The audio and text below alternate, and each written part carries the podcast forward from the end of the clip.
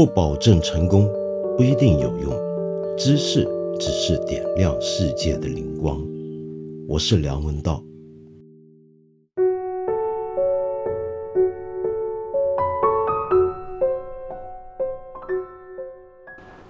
你能想象沙漠会是这个样子吗？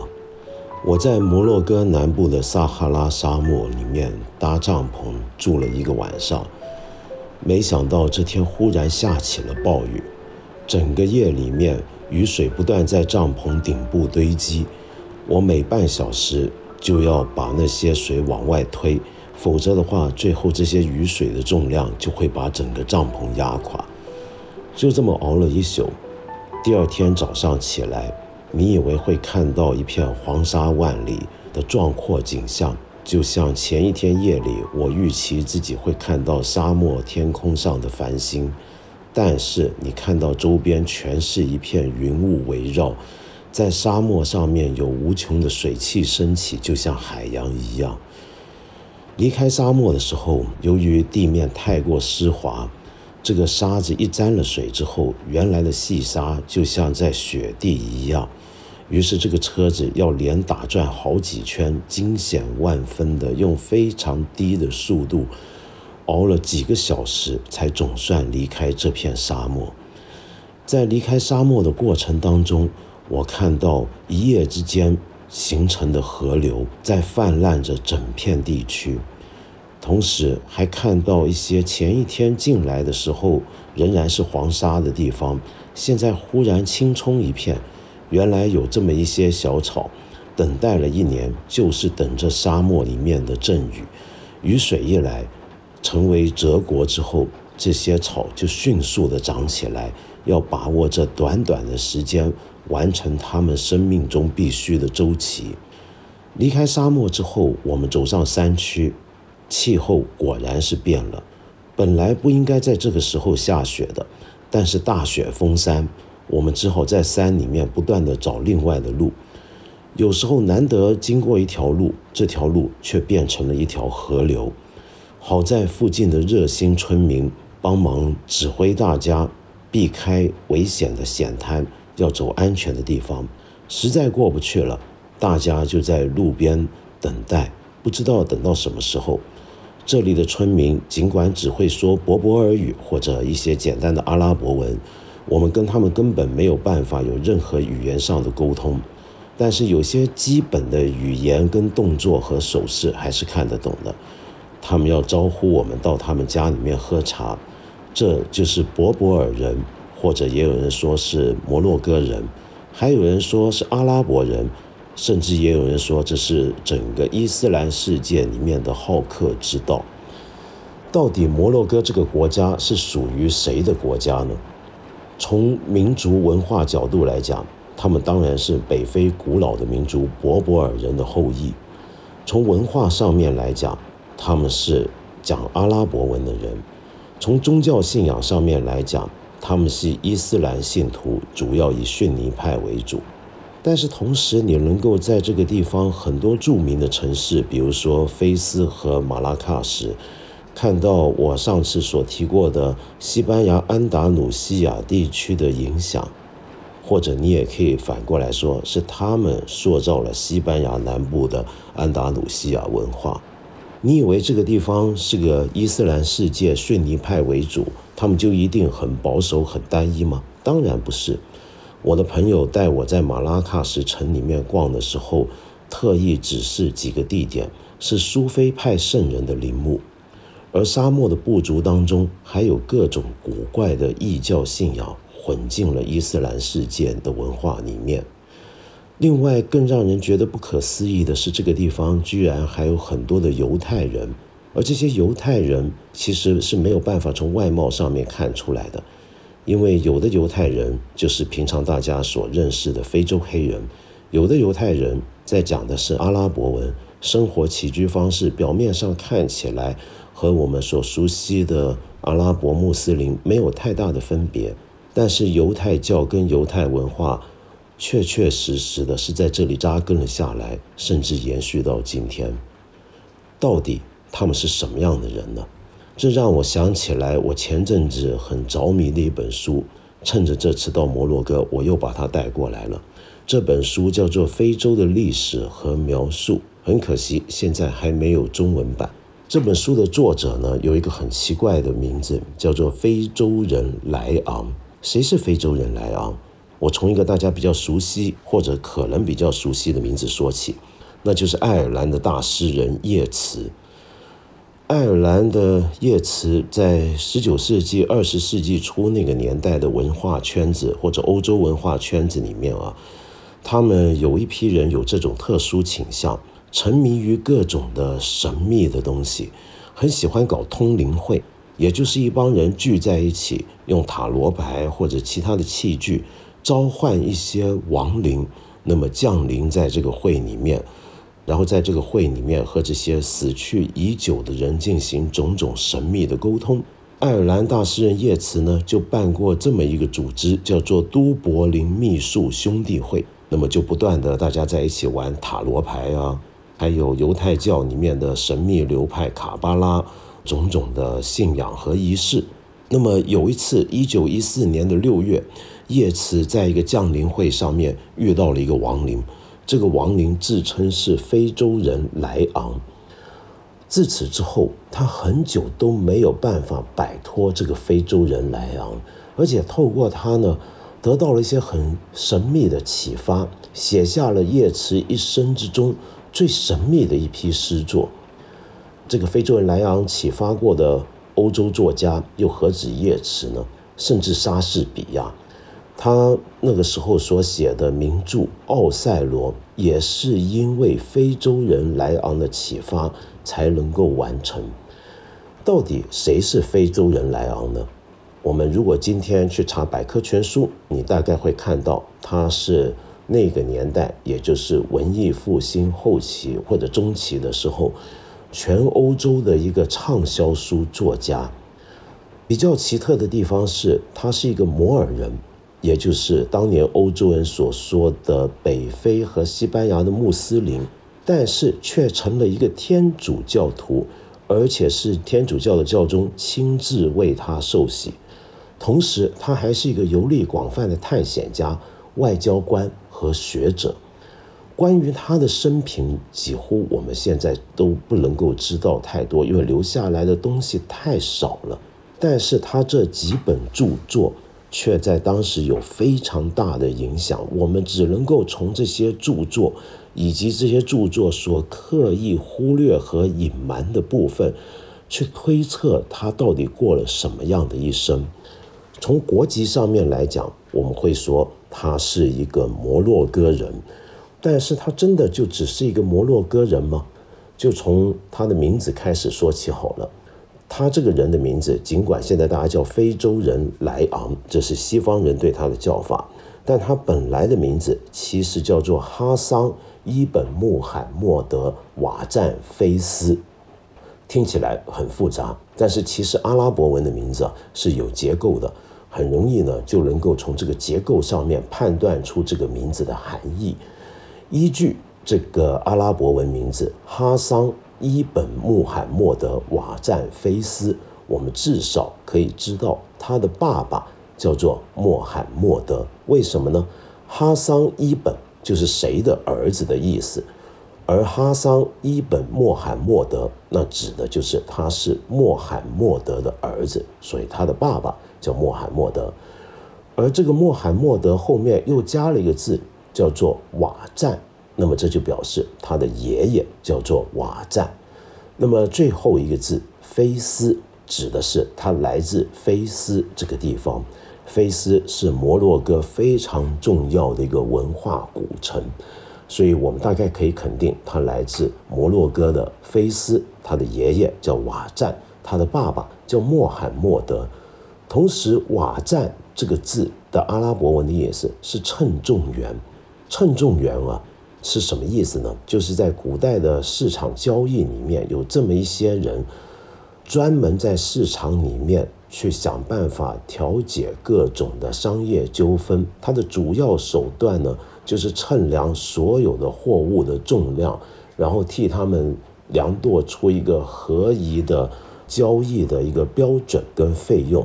那么这时候就能够在这里面呢算出所有的交易应该交给政府的税是多少。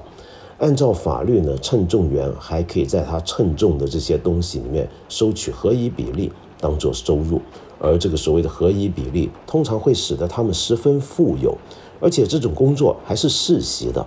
那么这就说明了这位哈桑伊本莫罕默德瓦赞菲斯，他们家大概世世代代都是做称重员。但是有趣的地方是，他们称重员这个身份。却不是他们在菲斯这座城市的主要职业，他们在菲斯这一家其实是流亡的人。他们从什么地方流亡过来呢？那就是我之前说过的安达卢西亚地区的格拉纳达。他们在格拉纳达是一个富有的、有名望的称重员家庭，但是自从西班牙的穆斯林的最后据点沦陷。天主教徒攻克了整个西班牙，把这些虔诚的穆斯林和犹太人驱赶出去之后，他们就流亡到了摩洛哥的菲斯。而这个刚才我说他的阿拉伯文本名叫哈桑伊本莫罕默德瓦赞菲斯的人，我们简单的叫吧，叫非洲人莱昂。他小时候就在菲斯念大学。不知道你晓不晓得，现在世界纪录认定的世界上最古老的大学，创办于公元八百五十九年的卡努因大学，就在菲斯，而且至今仍然运作。那么，它今天是个比较单纯的伊斯兰的神学院、法学院。而非洲人莱昂那个时候就在这里面跟随各些饱学的老师研修神学、法律、修辞学和诗歌。那么我们大概因此就知道了他的背景了。这个非洲人莱昂是一个很神奇的人物。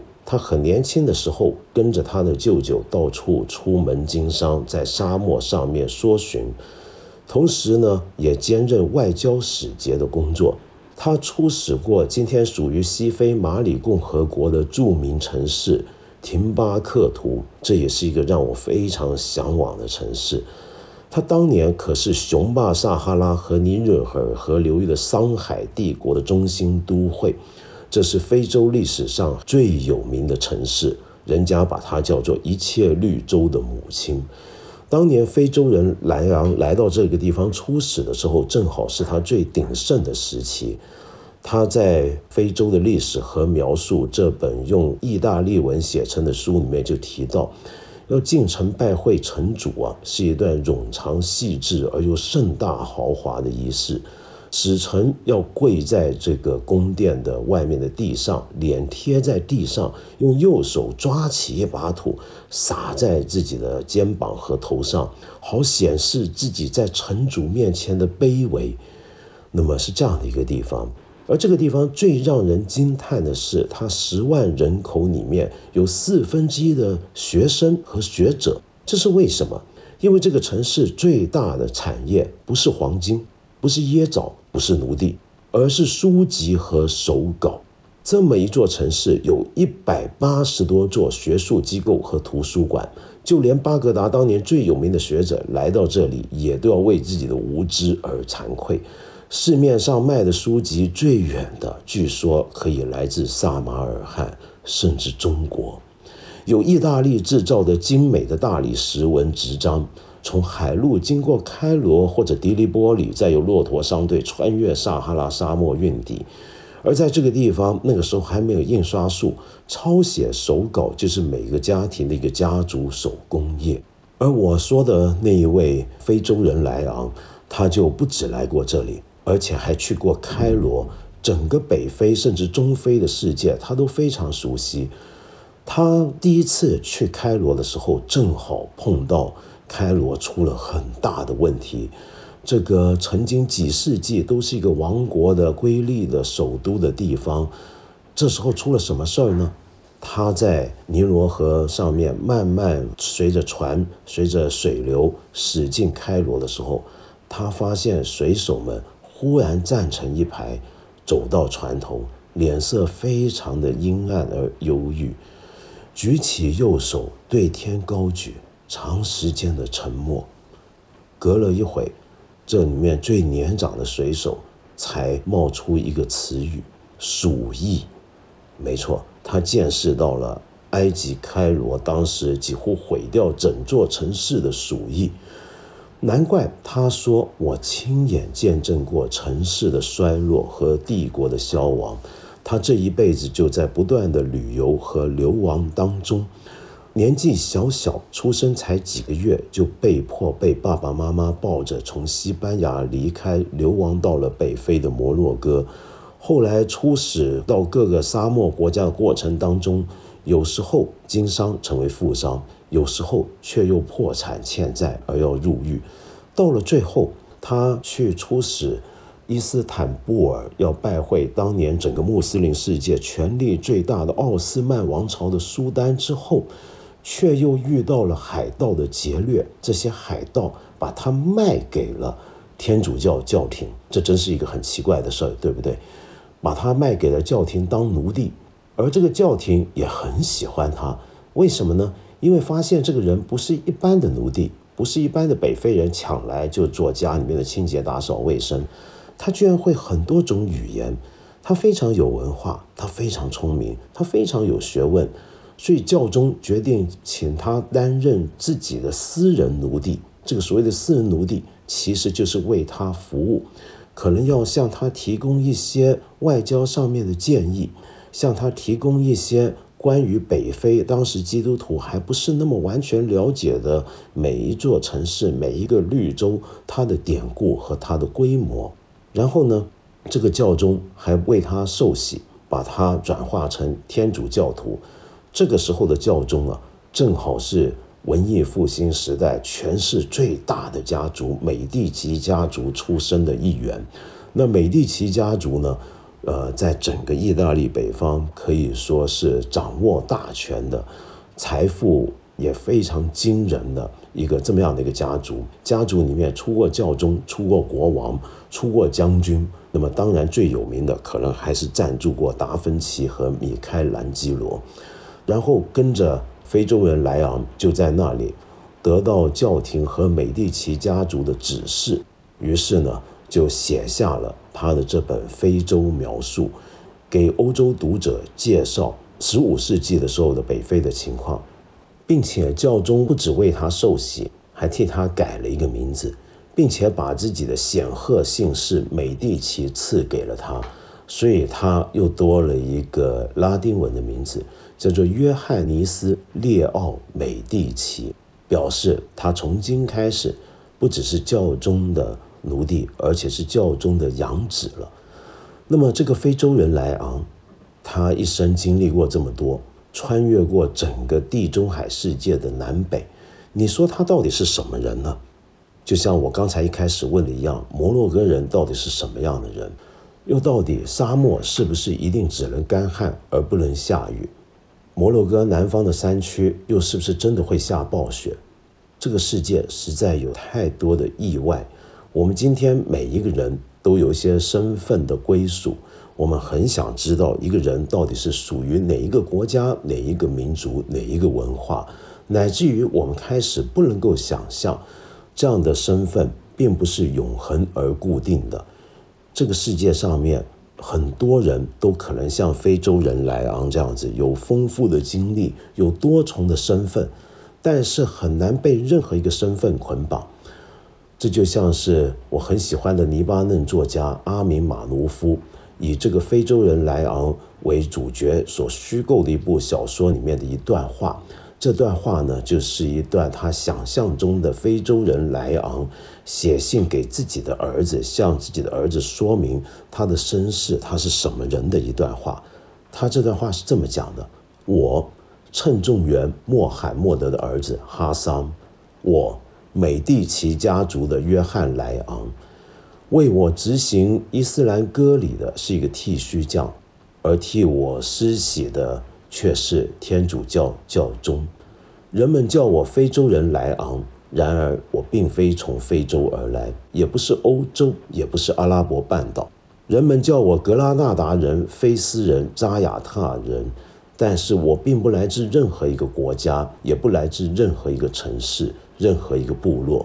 我出生在路上，沙漠里的商队才是我的国家。我的生活命中注定般充满了各种不可思议的旅行。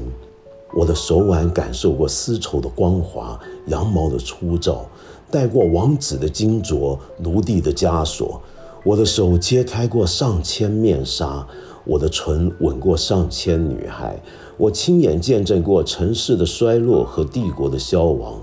你能听到我讲阿拉伯语、土耳其语、西班牙语、博博尔语、希伯来语、拉丁语和通俗意大利语，因为我掌握所有的语言，会说所有的祷告词。但我不属于他们，我只属于上天和大地，那才是我将来的归宿。